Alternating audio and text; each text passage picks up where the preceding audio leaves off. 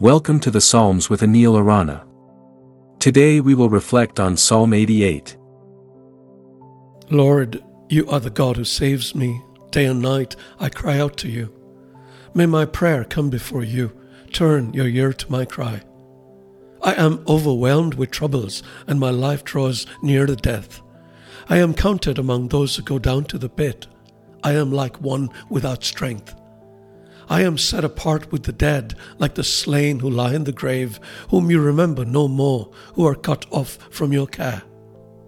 You have put me in the lowest pit, in the darkest depths. Your wrath lies heavily on me. You have overwhelmed me with all your waves.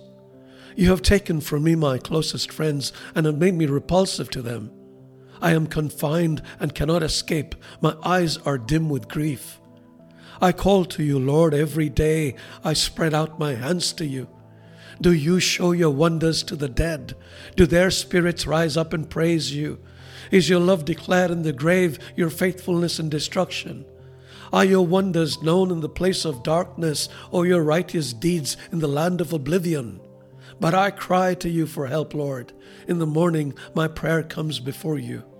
Why, Lord, do you reject me and hide your face from me?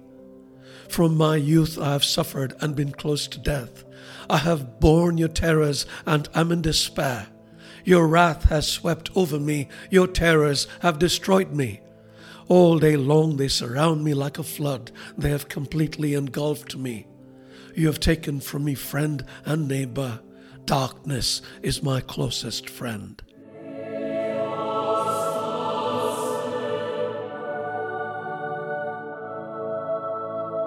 Psalm 88 is attributed to Heman, the Ezrahite. Heman was known for his wisdom and musical abilities. He is mentioned in 1 Chronicles 6:33 and 1 Chronicles 15:17 to 19 as one of the musicians appointed by King David to serve in the temple. Psalm 88 is a testament to Heman's experience of anguish and his deep lament before God. It stands out among the Psalms as a reflection of profound anguish and despair. While many Psalms express praise, thanksgiving, or confidence in God's deliverance, Psalm 88 takes us into the depths of human suffering and wrestles with the reality of pain and loneliness. Heman begins by crying out to God, pleading for help. He expresses a deep sense of desperation and hopelessness as he feels overwhelmed by troubles and burdens. He feels abandoned by God and everybody else and wants to die. Does this sound familiar to you? Unlike other Psalms that often conclude with a declaration of God's faithfulness or a shift toward hope, Psalm 88 ends with darkness and unanswered questions. It leaves us tense and uncertain, reflecting the raw human experience of prolonged suffering. So, what can we take away from singing this psalm?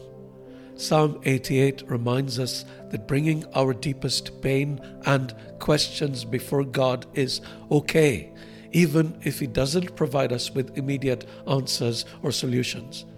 It teaches us the value of honest lament and the power of bringing our brokenness before God. It invites us to trust in God's presence, even in the midst of darkness and unanswered prayers. I don't know how many of you listening to this are going through such a dark night, but don't keep your feelings bottled up within you. Give expression to your feelings, and if you can't find the words for them, use the words of Heman the Ezrahite. May you feel unburdened. God bless you.